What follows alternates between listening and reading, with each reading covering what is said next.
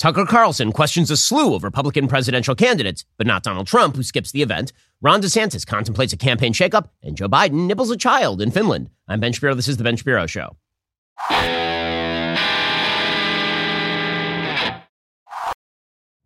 The Ben Shapiro Show is sponsored by ExpressVPN. Protect your online privacy today at expressvpn.com slash Ben.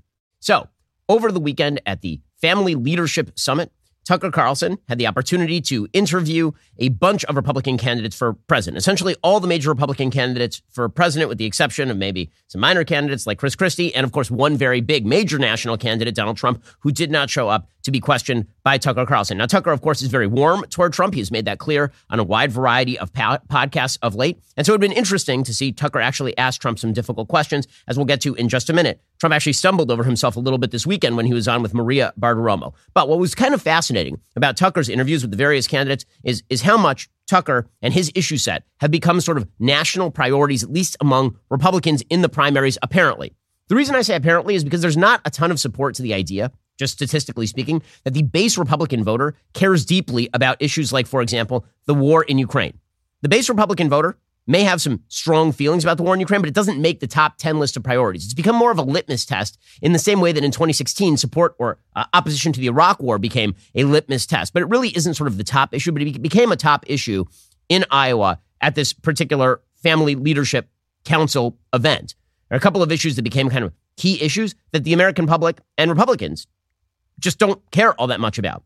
Which may be sort of Tucker's point is the idea that domestic concerns ought to trump foreign concerns. But Ukraine took center stage at this event over the weekend in Iowa. And it was sort of fascinating to see how the race has launched for various candidates based on issues like this. Again, I'm going to say that Ukraine is not a top issue for anyone because by polling data, it isn't the top issue for nearly anyone. Here's the latest polling data from Gallup on Americans' top issues. Economy in general, 14%. High cost of living or inflation, 10%. Federal budget deficit, 3%. Lack of money, 2%. Gap between rich and poor, 2%. Okay, then you look at the non economic problems the government or poor leadership, 18%. Immigration, 8%. Unifying the country, 6%. Crime and violence, 5%. So where exactly does Ukraine land? It lands presumably under foreign policy, foreign aid, and focus overseas. 0%.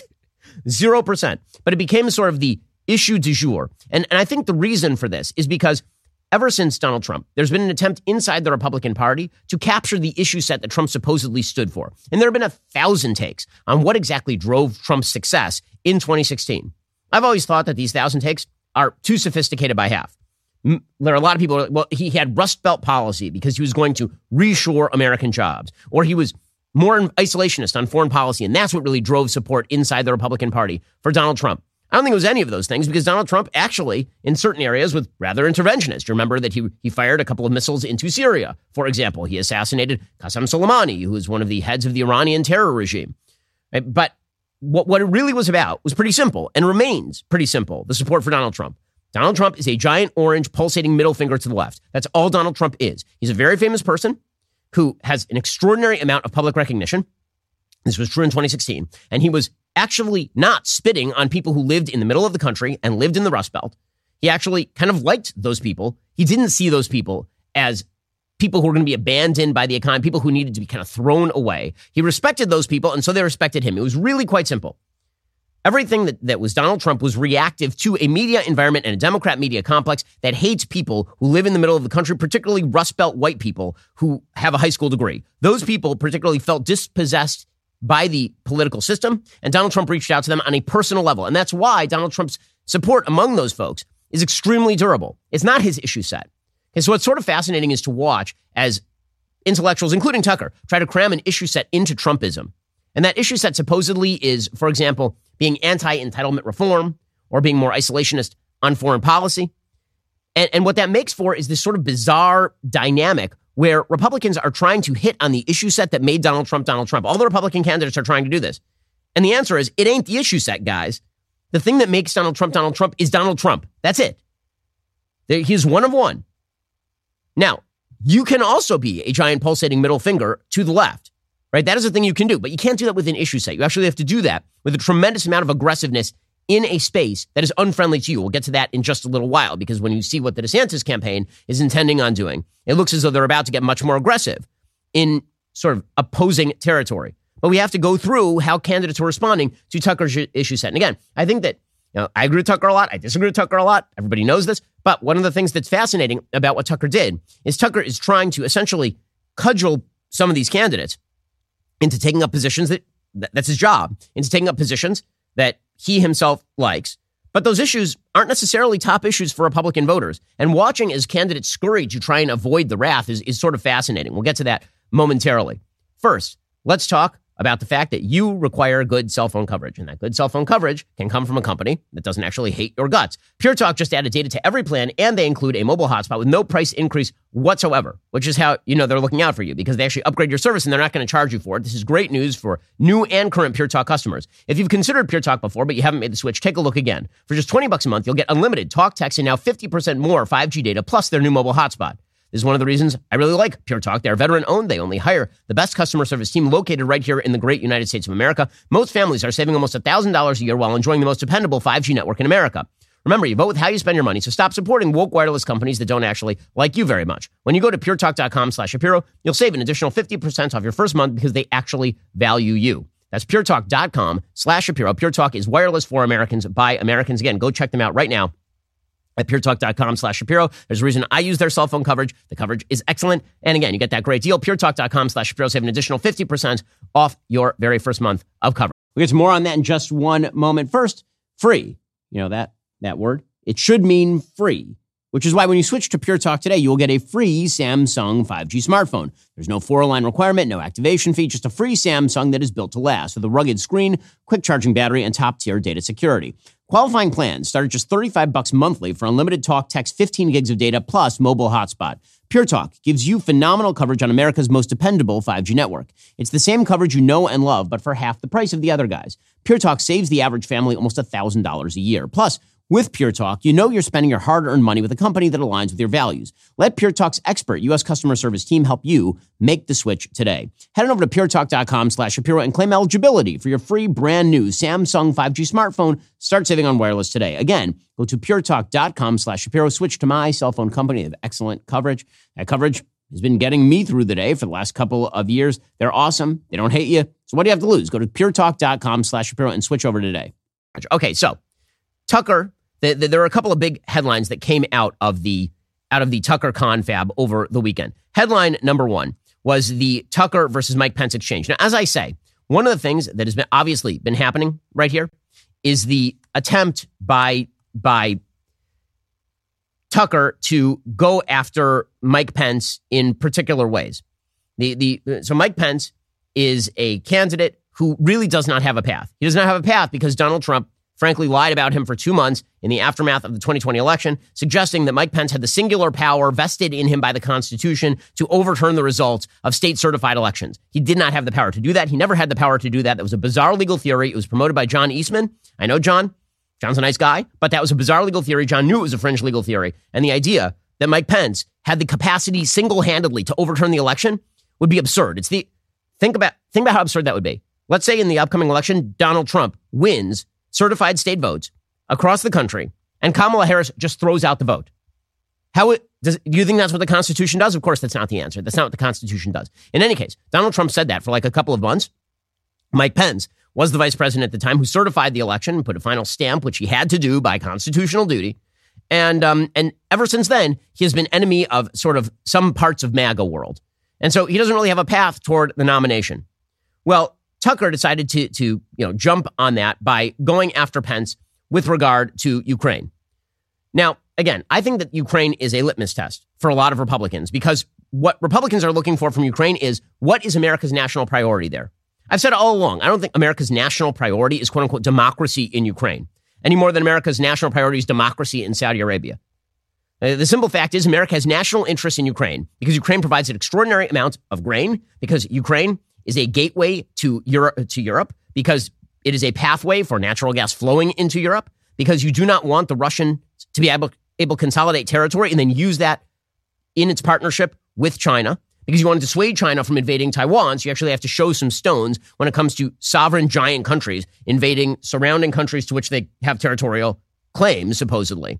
So there are a lot of American national interests in crippling the Russian military and preventing them from invading Ukraine again. Now, I've also said that Zelensky isn't going to get what he wants, right? Zelensky is not going to get back all of Donbass. He's not going to get Crimea. None of that's going to happen. So the best thing that Joe Biden and the West could be doing right now is negotiating back channel with Putin and saying, listen, you're going to keep part of Donbass. You're going to keep part of Crimea. We're going to give security guarantees to Ukraine. The war is over.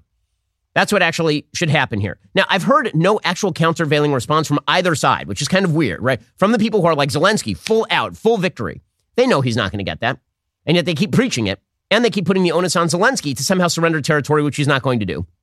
And on the other side, the people who are saying that we shouldn't be supporting Ukraine in the war, the question I have is okay, so what do you mean by that? Like on a practical level, do you mean that America right now should stop providing military support to Ukraine at all? In which case the Russians walk into Kiev. Is that like a thing that you are okay with? Like, really, what are the alternatives? I just want to hear like a practical on the ground alternative. I don't want to hear the pie in the sky winning, winning, winning from one side. And I don't want to hear the pie in the sky Ukraine is really bad and we should just stop support on that because I don't think that's what you mean. I don't even, I don't even think Tucker wants Russia to take over Kiev. Unless, I mean, I've never heard him say so, so I'd be surprised if he actually wants that to be the case. Okay, so he's questioning Mike Pence about Ukraine. What does he actually wish to get from Mike Pence? So a lot of the a lot of this primary with regard to Ukraine is about the idea that you have to show that you care more about America than Ukraine. Now, of course, you should care more about America than Ukraine. I mean, duh. You should care more about America than any other country. Of course, you're an American. Like, this is not really of America's national interest does not match the national interest of every other country. Those countries have their national interest. America has its national interest. Okay, there, there was a clip that was going around. It was out of context, and there are some people, I won't name names here, who deliberately took this clip out of context and then tried to suggest that what Mike Pence was saying here is that he doesn't care about American cities. That is clearly not what he is saying here. Again, I don't totally agree with Mike Pence on Ukraine, but that's not what he is saying here. And so this attempt that has now been made to kind of cram one issue set into the Trump phenomenon and then to suggest that everybody who disagrees with you doesn't care about America full scale, I think that's ugly stuff and I don't like it very much. Here was Tucker with Mike Pence. You are, distra- you. you are distressed notice. that the Ukrainians don't have enough American tanks.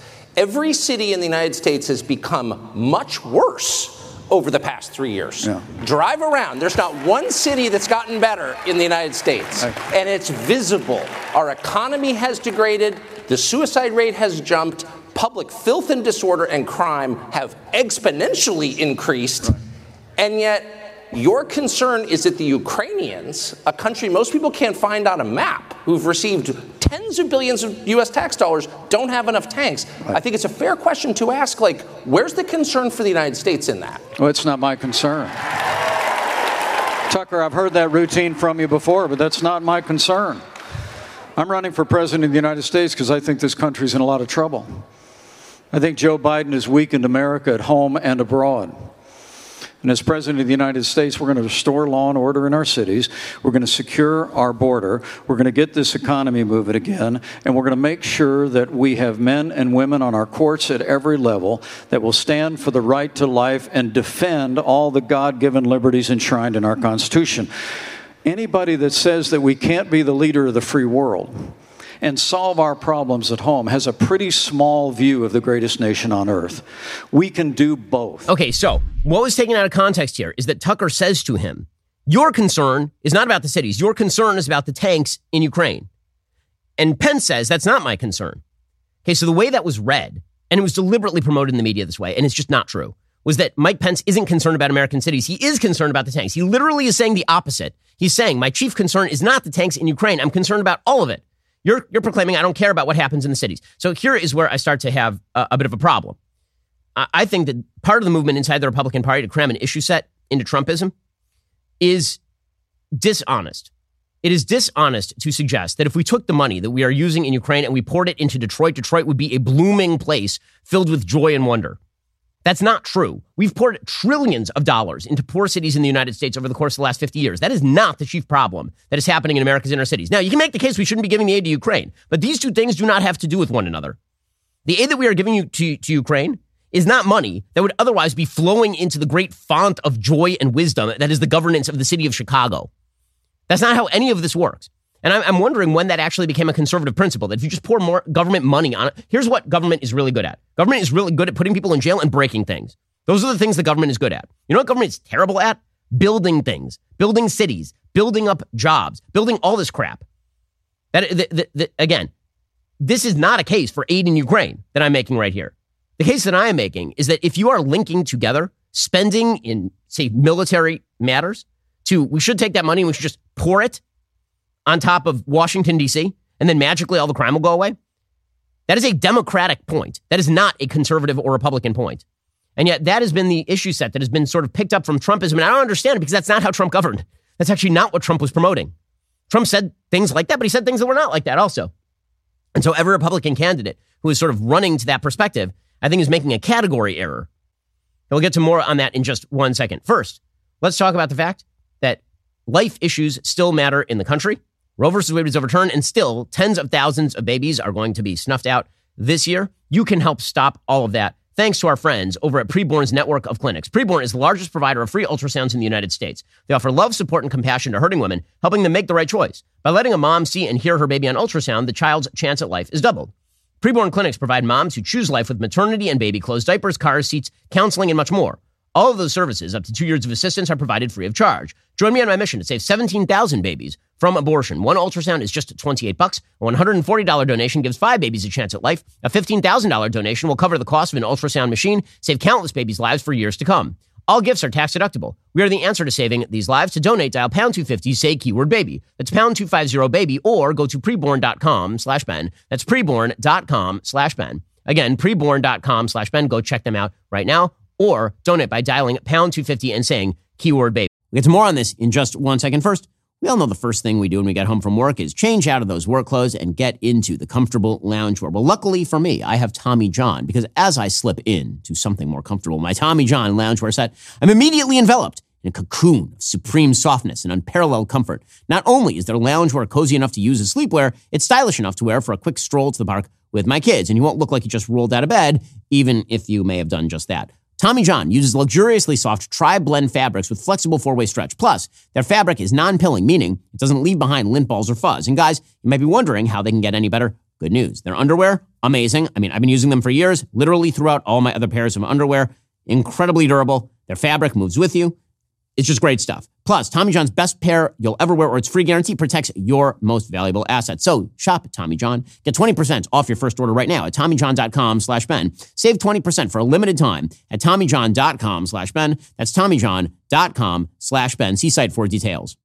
Now, when I say that the Trump issue set is not, we need to cut off aid to Ukraine so that we can pay for the, the cities at home and that spending money is that that's actually not a Trump thing.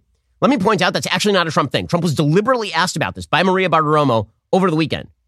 He was specifically asked how he would stop the Ukraine war because Trump's been going around saying he would stop the Ukraine war in one day.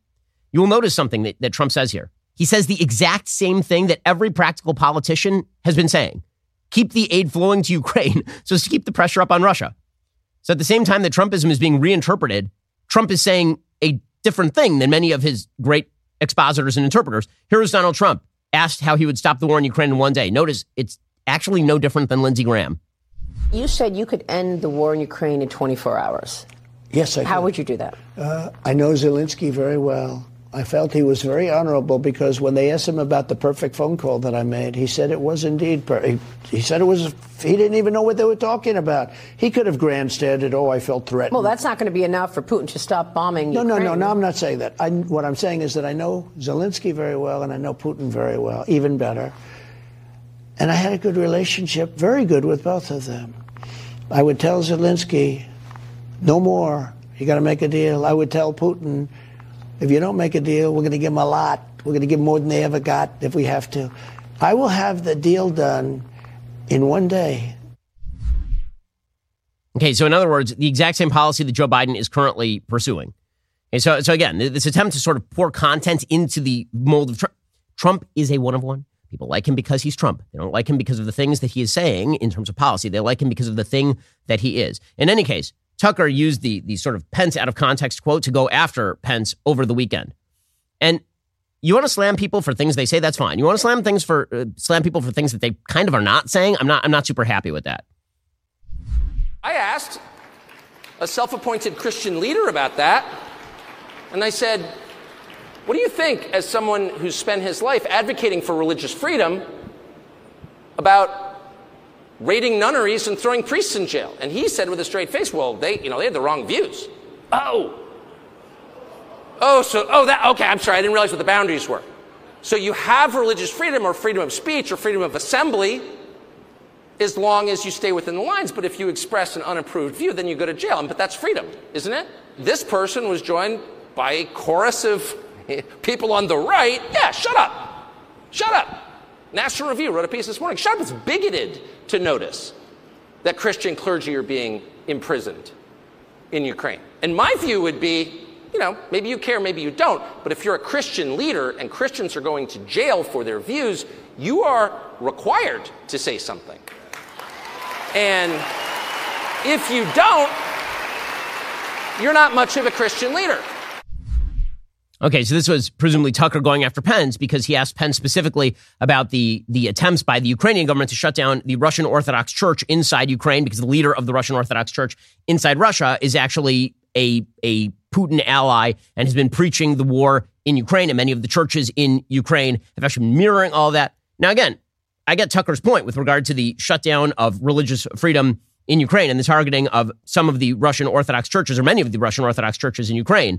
It is a little bit more complex than the idea that Mike Pence just doesn't care about Christians around the world. I'm, I'm just not a huge fan of the attempt to paint everybody who opposes a particular policy position as an enemy of freedom or as an enemy of, of the American people or as opposition. Like, I, I just, I don't think that that's true about many of these candidates. I disagree with a wide variety of these candidates, including Mike Pence on a lot of these issues.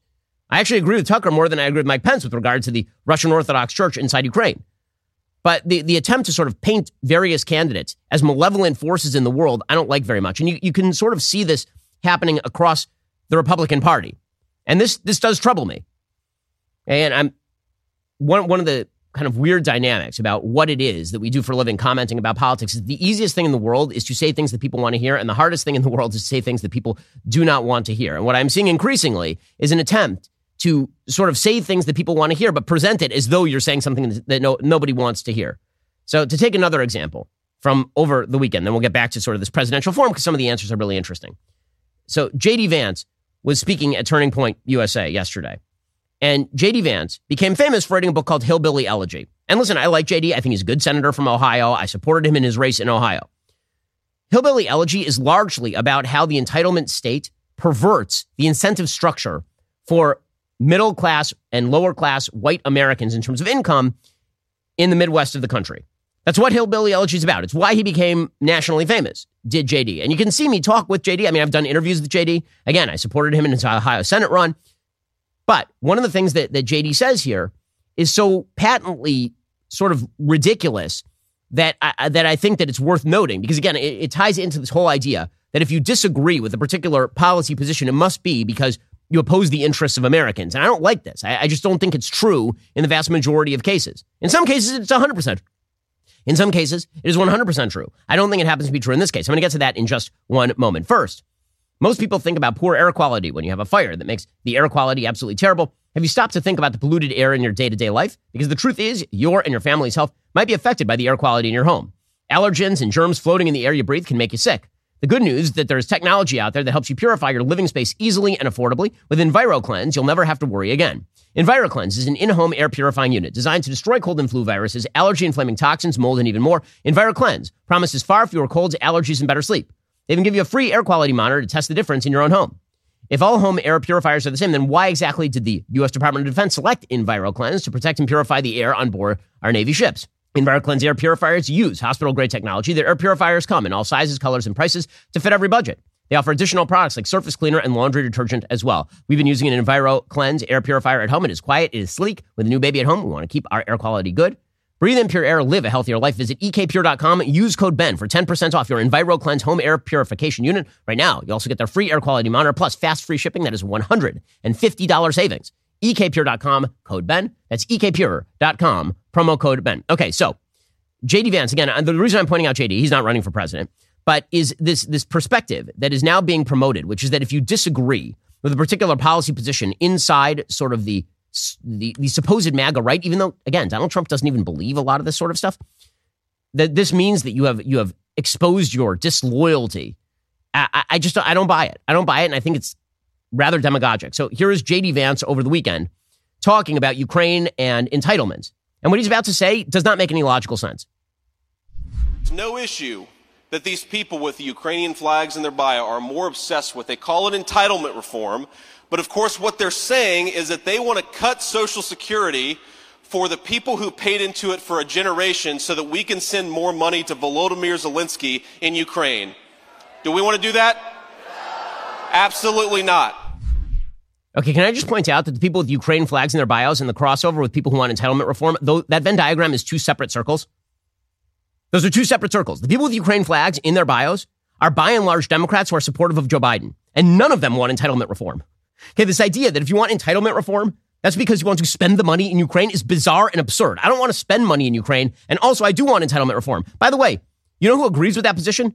J.D. Vance circa 2010. I mean, when J.D. Vance was writing, this is a piece from J.D. Vance, December of 2010, talking about the federal budget.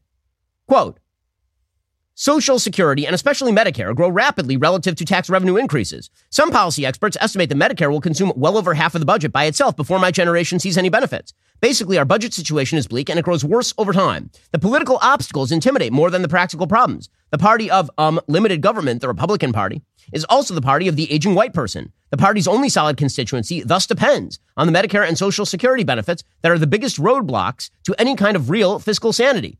The Democrats are similarly hopeless. J.D. Vance, 2010. Here's J.D. Vance in Hillbilly Elegy. Quote, if you believe that hard work pays off, then you work hard. If you think it's hard to get ahead even when you try, then why try at all? Similarly, when people do fail, this mindset allows them to look outward. I once ran into an old acquaintance at a Middletown bar who told me that he had recently quit his job because he was sick of waking up early. I later saw him complaining on Facebook about the Obama economy and how it had affected his life. I don't doubt that the Obama economy has affected many, but this man is assuredly not among them.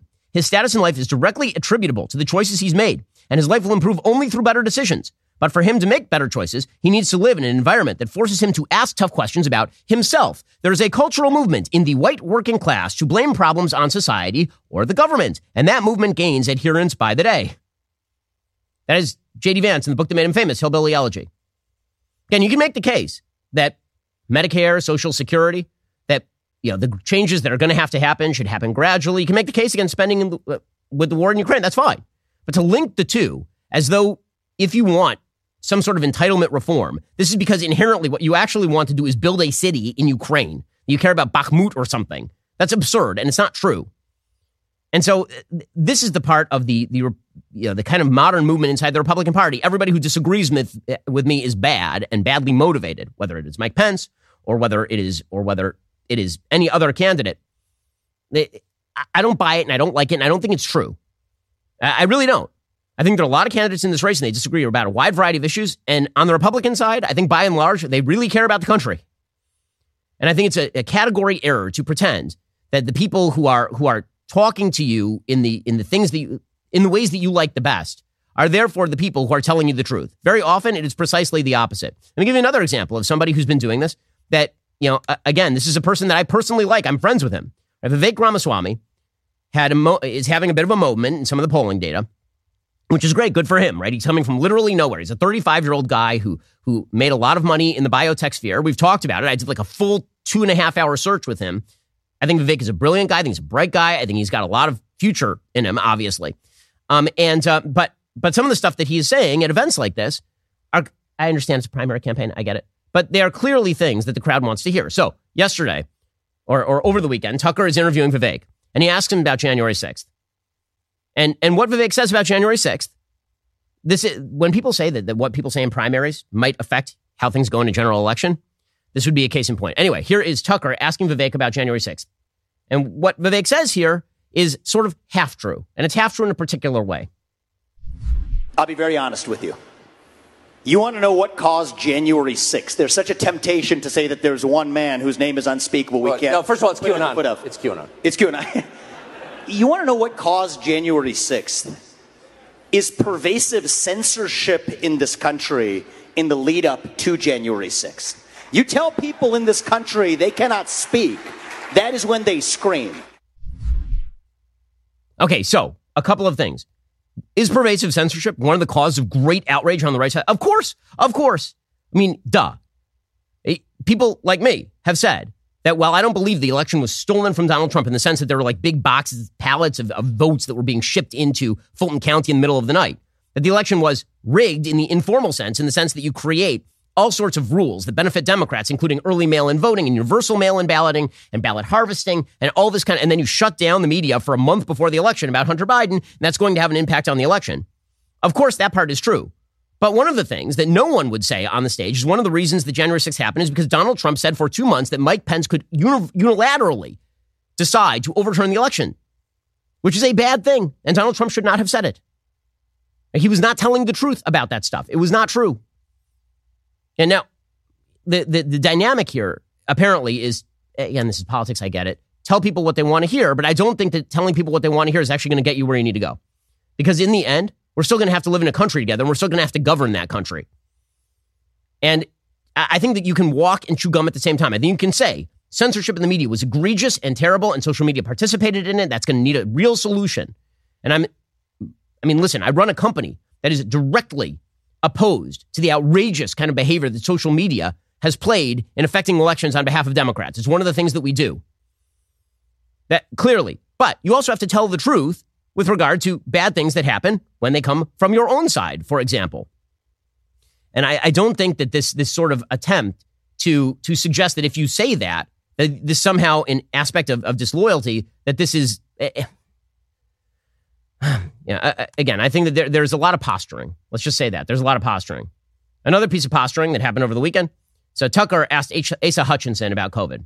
And he was asking me how many COVID shots he took. Now, Tucker had been asked in the past about how many shots he took, and he said, you know, that's none of your business, which, by the way, is the proper response. None of your business is the proper response to how many shots did you take, because that is personal medical information, obviously. But here's Tucker going after Asa Hutchinson. Now, there are lots of reasons to go after Asa Hutchinson. I think Asa Hutchinson is a terrible candidate. I think Asa Hutchinson is weak as hell, particularly when it comes to protecting women from the from men pretending to be women. I think Asa Hutchinson is awful on this. I think Asa Hutchinson is awful on a wide variety of issues. I think there's a reason he's completely stalled out in this campaign and no one cares about him. This particular exchange, I think, is, is kind of interesting, however. One of the powers that government did usurp uh, over the past several years is, is the right to decide what medicine you take in the form of, of COVID mandates. Um, how did you feel about that? And how many COVID shots did you take? And how do you feel about it now, in retrospect? How many COVID shots did you take? Zero. But, I think it's fair, and I, and I could see that you recoiled when I asked you that question. Um, and I don't think, honestly, you should be asking people about their medical care, but that became a, a matter of public policy. Okay, now uh, uh, he said, I don't think you should be asking people about their medical care directly after he asked Asa Hutchinson about, about his about the number of shots. Now Tucker says he took no shots, and that's fine. That's fine. I mean that sure. I'll also point out that Tucker worked at Fox News at a time when Fox News was deliberately forcing all of its employees to vax. All of them. Okay, we here at the Daily Wire, regardless of my personal decision on whether I got vaxxed or not, and I did, I was vaxxed. And if I had known now what I knew then, uh, the opposite, if I had known then what I know now, would I have gotten vaxxed? Probably not. I was a 37 year old man in, in good physical condition, and we were lied to by the pharmaceutical companies and by the federal government. With that said, my company literally sued the federal government to prevent our own employees from vaxing if they did not want to. We sued the federal government and we committed that we would never force an employee to vax. Now, Tucker can, can talk about how he didn't get vaxxed. That's fine for him. But he didn't say one word on the air about Fox News' mandates on vaccination. Listen, I, again, I think Tucker says a lot of wonderful and brilliant things. I think Tucker's one of the most talented people in modern media history, for sure. I think all of that is true. I also think that some of the virtue signaling that's happening right now with regard to the Republican primary and with regard to the Republican Party in general is just not telling people the truth about what exactly is going on. And, and I find that a little bit of a problem. Okay, but all of that is beside the point because the question really is in the Republican Party how this Republican nominating race is going to go. The reason all of this is relevant, by the way, is because this dynamic shapes how the Republican race is run. The way the Republican race should be won is actually very simple. Who is most likely to beat Joe Biden and to promote the conservative values that you want? Those are the two questions that matter. Who is the person who is most likely to promote the values you want in office and is likely to win? That's all, which means that theoretically people should be asked about the policies that actually matter to the American people most in, for example, a general election. This is one of the reasons why I'm, I'm sort of objecting to all the focus on Ukraine, for example, because the American people by and large do not care. As long as you'd say, and as long as it is true, that you care more about America than Ukraine, which is, I would imagine, virtually everybody in the Republican race, if not everybody in the Republican race, then All the rest of this is sort of irrelevant, but this became sort of a big topic over the weekend. Here was Tucker grilling, for example, Tim Scott on Ukraine. Our primary objective should only be to engage when America's vital national interests are being engaged in. Unfortunately, President Biden has no ability to understand and appreciate what that looks like. Wait, may, may, may I ask? So you're saying that it's in our national interest, vital national interest, to degrade the Russian military, in other words, to fight Russia with other people's soldiers? I would, I would say this way. If you think about the world order that we established after World War II, if you think about a rules based system, where does a rules based system come from? It comes from this nation, our Judeo Christian foundation, that says that there are rules of the road, that there is something called absolute truth. And we established that. As a part of that absolute truth, what we're trying to do is make sure that our home front remains safe. Keeping our home front safe means that evaluating the actual threats to our country, the most immediate military threat that could happen is Russia. Okay, and here was Tucker asking Ron DeSantis the same question about Ukraine. Europe needs to do more. This is their backyard. We can't, we have NATO countries that don't produce support for their own defenses. And we're supposed to do it, and we're taking away weapons and ammo that could go to respond to contingencies overseas. So we would do more in terms of the Pacific. And the goal should be to bring it to a conclusion. We cannot have a quagmire that goes on for years and years. And seeing Biden put those troops there, I can tell you, we cannot have American troops in Ukraine. That is a total non starter. Okay, all of this is fine and dandy. Also, the point of differentiation against Joe Biden is really not going to be on this particular issue. Because when it comes down to the policies, I say, I played a clip of Donald Trump talking about the policy. Right now, his policy is indistinguishable from that of Joe Biden, the way he's talking about it. Not distinguishable. Okay, so that means that really, if we're going to talk about which Republican candidate is best to take on Biden, you know it'd be great is to ask the candidates how they would best take on Joe Biden. Because that seems like the real question. We'll get to that in a moment because that question is being answered. And we're, you know, we're going to answer that question before these primaries are over. So we'll get to that momentarily first. If you're hiring, you're probably dealing with economic uncertainty because everybody's dealing with economic uncertainty at this point. Now more than ever, it's important to hire the right people faster and more efficiently to keep overall costs down. Thankfully, ZipRecruiter is a hiring partner focused on you and your needs. From pricing to technology, everything ZipRecruiter does is for you. Right now, you can try them for free at ziprecruiter.com slash dailywire. ZipRecruiter's smart technology identifies the best matches for your job and lets you invite candidates you really want to apply to your job before other businesses can actually snag them. I love that their pricing is very straightforward. You can stick to your budget. You won't get surprises. Hire the best with the help of a partner who's all about you and your business with ZipRecruiter. Four out of five employers who post on ZipRecruiter get a quality candidate within day one. Just go to this exclusive web address to try ZipRecruiter for free. That's ziprecruiter.com slash dailywire. Again, that's ziprecruiter.com slash D-A-I-L-Y-W-I-R-E. We've been using ZipRecruiter here at the Daily Wire for seven, eight years at this point. We want to make sure that you have the same opportunity to get the best employees. That's what ZipRecruiter does for you. Go to ziprecruiter.com slash dailywire. Try it out for free. ZipRecruiter is indeed the smartest way to hire. Also, when Dr. Jordan B. Peterson made the decision to join Daily Wire Plus, it was a major win for those who champion free speech and intellectual debate.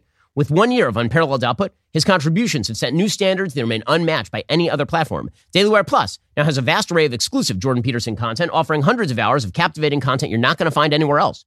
Jordan has created thought provoking works that reshape your perspective on life. That includes Vision and Destiny, Marriage, and Dragons, Monsters, and Men. Additionally, you can immerse yourself in discussions that nurture your spiritual side, like Logos and Literacy and Jordan's groundbreaking series on the book of Exodus. That's only the beginning. He's got his Beyond Order lecture series, his extensive archives of lectures and podcasts. Everything Jordan is right here. Plus, there's even more new exclusive content on the horizon. This is only the beginning. Become a Daily Wire Plus member. You'll embark on an unforgettable experience that will fuel your thirst for knowledge and inspire personal growth like never before. Go to dailywire.com slash subscribe to become a member today. Okay, meanwhile, if we are looking at the Republican primary, now the Republican primary is down to a really simple question. And it really is not about the internal policies here because, again, I believe that virtually all of the Republican candidates on the stage with Tucker or with anybody else, Trump, by the way, did not show up. And it's kind of amazing know, they, the, the Blaze, which ran the debate, they had Kari Lake on as a commentator. Kari Lake is already a Trump surrogate. She is the losing gubernatorial candidate in Arizona. I'm sorry, she lost. She lost to a dead person, Katie Hobbs. It's amazing how bad candidates can lose to actual corpses like Katie Hobbs in places like Arizona. But Kari Lake was on the telecast talking about how wonderful Trump was. Trump, who did not show up to the event. Okay, so the question is going to be listen, Trump, he doesn't have to show up to the event. He's the front runner right now, his prerogative. But the question is going to be who is best poised to take on Joe Biden. Right now, the top two Republicans in the polls remain Ron DeSantis and Donald Trump. DeSantis is now shifting and he is moving.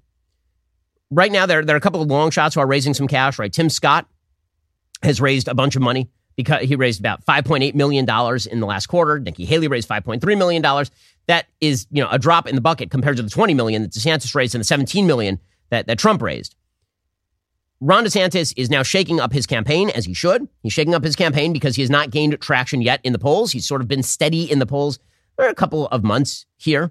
There's this big jump that everybody is comparing his current poll numbers to right after the 2022 election when, for just a second, Republicans realized that Donald Trump is very, very bad at picking Senate candidates and had caused a lot of Republican electoral losses in 2018, 2020, 2021, and 2022. And so they're like, okay, who else is out there who did really well? Oh, Ron DeSantis did great in Florida. So the polls spiked for DeSantis for a moment, and then everybody sort of went back to their original positions. But DeSantis has an uphill climb. Apparently, he has fired roughly a dozen staffers. More dismissals are expected in the coming weeks. He's shaking up his big money political operations after less than a couple of months on the campaign trail. That's according to NBC News. And he is also going to be going into unfriendly territory. So, according to Mediaite, he is going to uh, he's going to do a one-on-one with Jake Tapper over at CNN. I assume this will be a little bit rock'em sock'em robots, which is necessary for DeSantis' campaign. Again, if the appeal of Donald Trump is he goes into unfriendly territory and he punches people, then debate he says things to Hillary Clinton like "You'd be in jail." Right? If that's the appeal, then you need somebody who will do that, who will go into unfriendly territory and who will knock heads together and has the actual track record to prove it. I mean, there are some Republican candidates who are going into unfriendly territory and doing a good job. I mentioned Vivek Ramaswamy a little bit earlier on, was critical of him. In this arena, Vivek has been very good. He's gone on a bunch of shows that are very unfriendly to him, and he has really taken aggressive positions. DeSantis is going to have to do the same, and now he is going to. So apparently, he is he is getting ready to do a spate of interviews with sort of legacy media outlets. And again, I think he's going to treat these more as debate settings than as actual honest interview settings, which is what he should do because they're going to come after him with, with a hammer and with a hatchet. And how DeSantis performs in these interviews is going to be very critical to his pathway going forward. Because again, the question is going to be who can fight the media on the one hand and Joe Biden on the other. Meanwhile, Donald Trump is uh, is avoiding debate, which again, it is his prerogative, but he is also setting himself up. I will say, he made a comment about Joe Biden dodging early debates against Robert F. Kennedy Jr., and he's actually setting the predicate for Biden also dodging a debate against him. I think a lot of Republicans are counting on the idea that Trump will get into a general election scenario with Biden and that the economy will tank, which maybe it will, maybe it won't. And then, then there will be a debate between Trump and Biden in which Biden basically is a corpse and Trump does a good job. I'm highly doubtful that Biden even debates Trump. I think there's every possibility that Biden says, I'm not going to debate an insurrectionist, and he just refuses outright to debate Trump. And Trump kind of set the predicate here.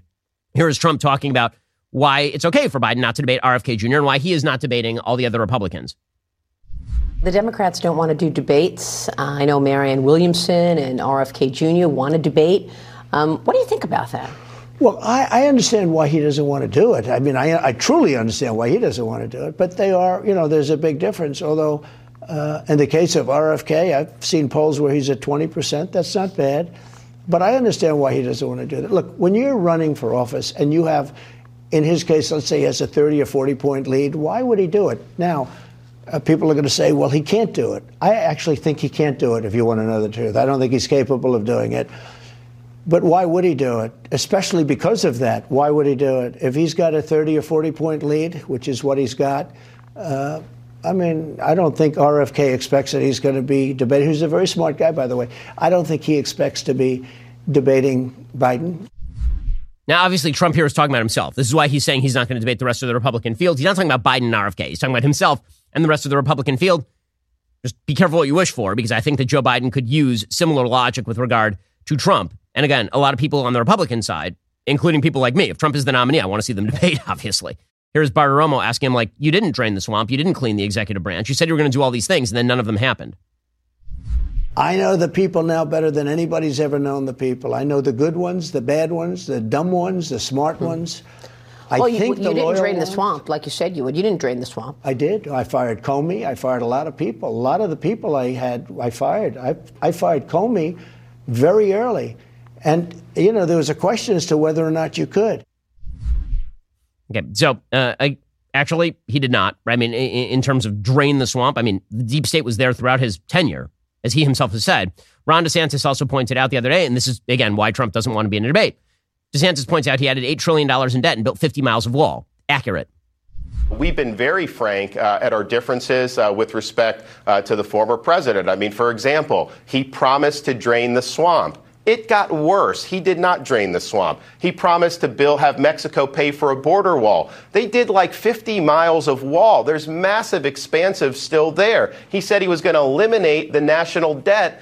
They added almost $8 trillion to the debt uh, in four years. And of course, in 2020, he turned the country over to Dr. Fauci, and those lockdowns and the borrowing and printing really sent us on a bad course. All I've right. been very, very frank at that. So, bet which Republican is going to be best tailored to take on Biden? That's going to be the story of the rest of this race. Don't get distracted in the weeds with all the rest of this, including anything that's attempted to draw support for positions that are not particularly honest. Okay, all that matters is who is going to be most conservative in office and who can beat Joe Biden. That's all that matters. Maybe it's Trump. It could easily be Trump. Maybe it's not. But the kinds of questions that are being asked of the candidates need to be tailored to that specific take, not to any other ancillary issues that, that benefit some at the expense of others. Meanwhile, on the Democratic side of the aisle, RFK Jr. is freaking out a lot of people in the media because he's actually polling fairly decently against Joe Biden. Joe Biden should be in the 90% range. He should not be in the 70% range. RFK Jr. should be in the 0% range, not in the 15 to 20% range. And yet RFK Jr. continues to, uh, to draw some support. Uh, there was a bit of a mini controversy over the weekend that was kind of bizarre with regard to RFK Jr. So he was on tape and he was talking specifically about COVID. And he suggested that COVID might have been a bioweapon engineered by the Chinese that was made less deadly for people of particular ethnicities. And this was touted as though he was suggesting that, for example, Jews had created COVID in order to avoid the targeting of Ashkenaz Jews. That's not actually what he is saying right here, I'll point out. So uh, here are his comments, and then here is what he was actually talking about. COVID 19, there's an argument that it is ethnically targeted. COVID 19 attacks certain races um, disproportionately the, uh, the, the, the, races that are most immune, immune to COVID-19 are because of the, of the structure of the, of, um, the genetic structure, of, uh, genetic differentials among different races of the, um, of the receptors, of the ACE2 receptor. Um, COVID-19 is targeted to attack uh, Caucasians and and, uh, and uh, black people. The people who are most immune are Ashkenazi Jews and, uh, and Chinese. So he, he, he was actually citing a study that was published in July 2020 that suggested that one particular receptor for the virus was not present in certain populations. Now, it appears that that study was you know misread by RFK Jr., but he was not I, again, I'm I'm rather attuned to anti-Semitism. I do not think he was making the claim that Jews engineered COVID to avoid the deaths of Ashkenazi Jews. I'm pretty sure that's not what he was saying right there. Now, again, I'm not a huge RFK Jr. fan. I think that he is a conspiratorial thinker. I've, I've pointed out when I think that he is overstating the case. For example, he's constantly making the case that if it's not autism, in, that if it's not vaccines that are increasing the risk of autism, then what is it? Which is a really, really bad scientific argument. That's like me saying to my wife, if it wasn't a robber who created this giant pile of dishes in the sink last night, who was it? It's like, well, it, it could be a, another thing, right? I mean, it could be. But so don't count me among you know Robert F. Kennedy Jr.'s most ardent defenders. I've been more critical of him than, than many, but the notion that what he was saying there was like explicitly anti-Semitic or it was a conspiracy theory about Jews creating COVID or something. I think one of the things that's happening now is now the media, who are fairly warm to RFK Jr. for years and years and years, see him as a threat to Biden, and so they're starting to turn on him. You'll also notice that those comments didn't get any sort of the same sort of coverage as comments that he made to uh, Shmuley Boteach, who leads the World's Values Network. And uh, in, in, in this particular interview, you'll hear you'll hear RFK Jr. Become, you know, talking about strong support for Israel. And so so again, what the media are focused on, like a laser beam, is anti-Semitism, supposed anti-Semitism from RFK Jr. in a comment that is fairly certainly not anti-Semitism. Meanwhile, they're perfectly willing to overlook open anti-Semitism inside the Republican, inside the Democratic Party, which we'll get to in one second. Well, I can tell you there's nobody who's running for president right now in either party who will be a better friend to Israel than me as president, and nobody who will articulate the moral case for Israel with the same erudition or the uh, uh, the same uh, persuasive power as me, because I believe it in my heart. It's the Uh, it's, it's core to the values that I was raised with. Uh, my father was a key commitment of my father during his lifetime, during uh, to President Kennedy, to my uncle Teddy, who played such a key role in uh, in uh, assisting the Soviet Jewry uh, to to leave the Soviet Union during the 1980s, to get to the United States and safe harbors in Israel, and uh, that friendship with Israel and making the case or the, the moral case for Israel be, will be a key part of my presidency. Okay, so let me just point out here that again, the media are very attuned to RFK Jr. He must have said something super anti-Semitic right there in that in that comment over dinner, when he's pretty clearly not. Meanwhile, Pramila Jayapal, who's the head of the Congressional Progressive Caucus, she was like openly anti-Semitic over the weekend. I mean, just like openly full bore anti-Semitic. She's at Netroots Nation, which is a place for crazy people, and she was speaking about Israel and just calls it openly just it's a racist state. I mean, like full, full anti-Semitic rant here from Pramila Jayapal. And inside the Democratic Party halls of power, like they, they're they're going to like kind of tut tut her, but they'll basically let it go, of course. Can I say something as somebody that's been in the streets and and has participated in a lot of demonstrations? I think I want you to know that we have been fighting to make it clear that Israel is a racist state, that the Palestinian people deserve self determination and autonomy, that the dream that the dream of a two state solution is slipping away from us, that it is not, that it does not even feel possible. It does not even feel possible. And I want you to know that while you may, while you may have arguments with, with whether or not some of us on stage are fighting hard enough, I do want you to know that there is an organized opposition on the other side, and it isn't the people that are on this stage. Right. So Israel's racist state, says the lady about the country that has a 20% Arab population where Arabs are, are fully a part of every part of the Israeli economy and fully part of everyday Israeli life. Meanwhile, the Palestinians, where there are literally no Jews, Jews do not live there because they will be murdered, they're, they're doing just fine. The Democratic Party is generally okay with this. Over the weekend, Vice President Kamala Harris tweeted out a picture of herself with Reverend Jesse Jackson, saying, Reverend Jesse Jackson, you're one of our nation's greatest patriots. Thank you for widening the path for generations to come. In this moment, let us all model your lifelong commitment to progress and remain committed to the fight for freedom and justice. Jesse Jackson is a lifelong anti Semite. He famously in the 1980s called New York Hymie Town, filled with Hymies. And he suggested when Barack Obama was running for president that he was going to finally wipe away the Zionist conspiracy inside the government and all the rest of this kind of stuff. The Democratic Party is not only okay with that. The Vice President of the United States tweets out her friendship and support for Jesse Jackson, who, of course, is also very close with Louis Farrakhan. So this is the way that it works. Only certain types of anti Semitism bother the Democrats. The, the types of anti Semitism that may not actually be anti Semitic, but may threaten Joe Biden's hold on power. Okay, meanwhile, and Joe Biden, uh, what is he doing amidst all this chaos? He's nibbling children in Finland. That's apparently th- a thing. Remember, this is a man who is with it. Here's a clip of Joe Biden nibbling a child in Helsinki, Finland. Uh, the okay, the, literally the only child that is acceptable to treat like this is if you are genetically related to the child. That is the only a random child. What is wrong with this dude? Here he is. He's going up. He's like nibbling this kid. What the? What in the world? And look at this kid. This kid's afraid of him. She's shying away from him. Look at that. He's trying to kiss the baby, and the baby is like, "Get me the get me the hell away from this old smelly man, and get me out of here." What is wrong with this guy? What is wrong with this guy? I mean, it, it really is quite amazing that this is the current leader of the free world. He's very vulnerable. Republicans should choose wisely the candidate they think is most likely to defeat him. Okay, time for some things that I like and then some things that I hate. So, things that I like today. The Republicans are um, getting a lot of flack for doing the right thing. So, right now, there is a uh, national defense authorization bill.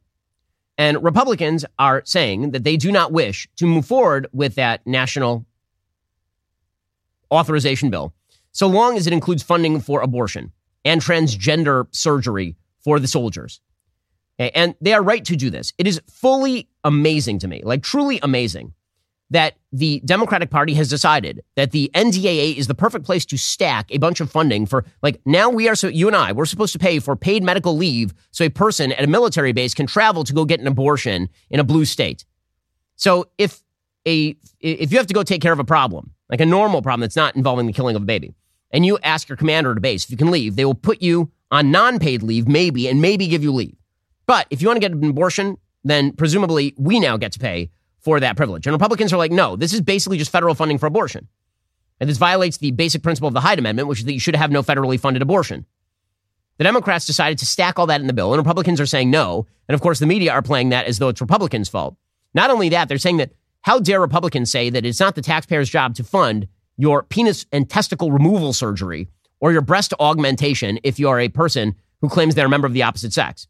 John Kirby, who's the national security spokesperson, he says that the NDAA without trans funding makes us less safe. Yes, if there's one thing that makes America more safe, it is making sure that a woman can have a fake penis sewn upon her or that a man can have fake breasts put onto him. That, that, that is the thing that makes America the most safe, probably. Do you see the president signing a National Defense Authorization Act that that that limits transgender rights, that rips out diversity training, and does exactly the opposite of what you said the president supports when it comes to repro- access to reproductive rights? Kara. It's very it's very difficult to see the president supporting legislation uh, that would make it harder for Americans to serve in uniform and to not be able to do so with dignity, would not be able to do so with the proper care that they need, both medical and mental care. It's very difficult to see that the president would ever, ever sign legislation uh, that would put our troops at greater risk or put our readiness at risk. It puts our readiness and our troops at greater risk if you can't chop off your balls. That's like that paid for by the taxpayer. That is the thing that is most important. Yeah, Republicans are doing the right thing here. Jake Sullivan was doing the same thing, by the way. Jake Sullivan is the national security advisor, and he says it's extreme for Republicans to mix domestic and social debates with military needs. Uh, it's you guys doing it. Again, this is the thing that Democrats love to do. They change the status quo. And then when you notice they change the status quo, they're like, how dare you even notice? Here's Jake Sullivan saying silly things.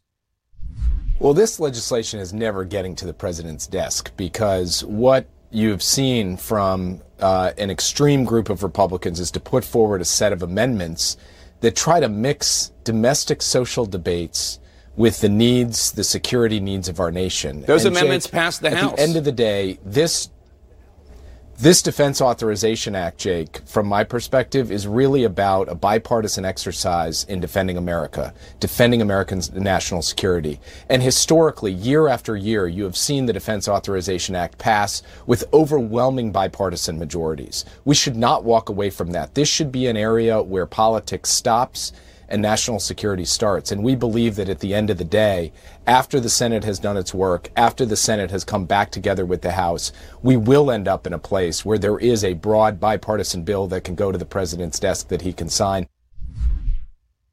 Again, nothing says bipartisanship quite like forcing American taxpayers to pay for abortion. Good for the Republicans who are holding this thing up. Okay, meanwhile, a quick thing that I hate. Okay, a couple things today. So, one of my favorite things is when people have this very self flattering view that is just not true. So, MSNBC's Ali Velshi over the weekend, he uttered a comment that I could not let pass without comment. He, he said that there are no conspiracy theorists in the MSNBC audience, which is weird since if you poll the MSNBC audience as to how many of them believe that the Russians basically stole the 2016 election for Trump, I guarantee you it's a very, very high percentage. Here's Ali Velshi uh, patting himself on the back. Two segments ago, I talked about um, red states and, and Bidenomics. Again, I'm not, my, my audience doesn't have conspiracy theorists in it. Right? So what does this content war mean? What does this volume of information mean? I can sit here and, and, and book you guys on the show and we can debunk these conspiracy theories that my viewer didn't have in the first place. And the people out there who are bathing in this, this cesspool of conspiracy are not watching me. You, you, you're, you're right. Nailed it. Nailed it. No one, no one who watches MSNBC has ever believed a conspiracy theory. Yes. Great. Absolutely correct. Okay. Meanwhile, this is the dumbest story of the day. I, I don't know why Disney wishes to destroy its own intellectual property, but if they're going to do so, then, uh, you know, more power to them, I suppose. So they, they have now decided that apparently every redhead in the Disney universe will be recast as a racially diverse person. And this is how, for example, The Little Mermaid ended up as a person of color. Uh, it, it's something that somebody notices. Basically, if you're a redhead in Disney universe, then then they'll recast you. But now they're recasting everyone. So they've cast Snow White. Snow White is now going to be played by Rachel Zegler. Okay, now Rachel Zegler, you may know again, her name is Snow White. Now you might consider that racist, but that's also the name of the actual fairy tale. And in the in the actual fairy tale, it says skin. I mean, this is from the original 1936 Snow White. Skin as white as snow, right? That is literally in her name. That's why she has her name. So I guess just to like screw with people, they're casting Rachel Zegler is a very talented person. I'm just uh, it's it's weird casting, you might say, right? Like I don't understand. There's certain parts that are racially specific. I mean, very clearly so. Right? They're not going to cast Tiana from the Frog Prince, the princess, whatever it is. They're not going to recast Tiana as a white lady. They're not going to, even though you, you certainly could, but they're not going to. And we all know why, of course. Well, Snow White is like maybe the only racially specific white princess because it's in the name. And it's not like greatly evil if a person is cast as what the part is. It's, it, it's, it's very strange to me that if you cast Alexander Hamilton as a black person, that's totally fine. But if you cast Martin Luther King as a white person, that is totally unacceptable. Maybe you should cast people as like what the description of the part is. There are certain parts where the person is described as white. And that's okay. That's not that's not like the end of the world. So you have to be racially blind when it comes to a person who is cast for white physical descriptors. But you have to be racially diverse for everybody else, is the way that this works. Um, it's a weird take. It's definitely, definitely a uh, a weird take. So um, she is, uh, I believe, Colombian American. Is uh, is um, Rachel Zegler, and um, she is uh, yeah. Her father is of Polish descent. Her mom is from Colombia, or her maternal grandmother came from Colombia in the 1960s. So in the new Snow White, Snow White is what people in the Democratic Party would call brown, right? I mean, like because people of color, they're brown. Like this is what they would call it. She would be categorized in the census as non-white, according to the Democratic Party, playing Snow White. Okay, that's not the weird part. That's not. The weird part is the dwarves. So you may have realized that Snow White and the Seven Dwarves has dwarves, right? Because like they're dwarves, and and that's like what they are. And one of the most characteristic things about the dwarves in Snow White and the Seven Dwarves is that they are short because they are dwarves. Well, we have decided that this is uh, very, very insulting. And so the seven dwarves, so it's six racially diverse tall people and one person who is a little person, is my understanding. All of this, yeah, so uh, one of the dwarves is also a woman. So that's, that's, you know, again, makes for a very weird dynamic because as you recall from the original Seven White and the Snow Dwarfs, the, uh, Snow White and the Seven Dwarfs, as you recall from the original, they all live in one room together. So that's, uh, that, that's definitely weird. This is Apparently, this is all because of Peter Dinklage, the guy from Game of Thrones, who at one point was like, they're, they're casting a racially diverse Snow White, but you're still telling the story of Snow White and the Seven Dwarves. You're still making that effing backward story about seven dwarves living in a cave together. First of all, they're the heroes of the story, you'll recall. And, uh, and then Disney said it was taking a different approach to avoid reinforcing stereotypes from the original. Why is that a stereotype? What if, what if they're just dwarves in the story? I don't understand. Like that, it, it's so, it's so strange that you would that you would think that way. I mean, truly, that's a, that's a strange thing. The heroes of the story are the dwarves in Snow White and the Seven Dwarves. The prince isn't even useful in the story. Right? The prince arrives at the very end and kisses Snow White and wakes her up. He didn't do anything about the witch. It's the dwarves who do something about the witch. And like, you know, we can't have dwarves doing that. It has to be racially diverse tall people, including apparently. Let, us see that picture again. I mean, I just have to describe this for folks who can't actually see the picture. So uh, let me describe the members of the dwarf community in the new live action Snow White and the Seven Dwarfs. You have one guy who looks like a member of Snow White and the Seven Dwarfs because he's actually, you know, a, a, a little person. And then you have Jack Dorsey wearing some sort of like Russian hair covering. Looks like a, a Portland homeless person. And then you have a black female who came straight from the Brown campus. And then you have a black male.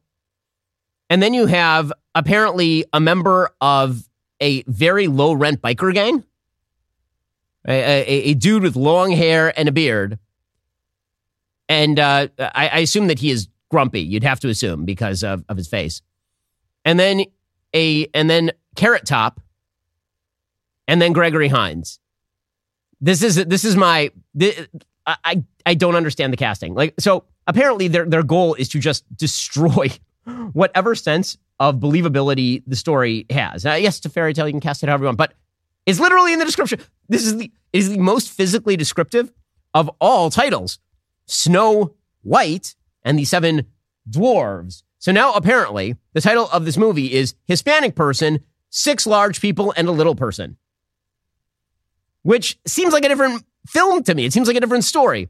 Hispanic person, six large people of racially diverse background, and a little person sounds like a different story than Snow White and the Seven Dwarves. It's it truly is an astonishing thing, and uh, yeah, I'm. Uh,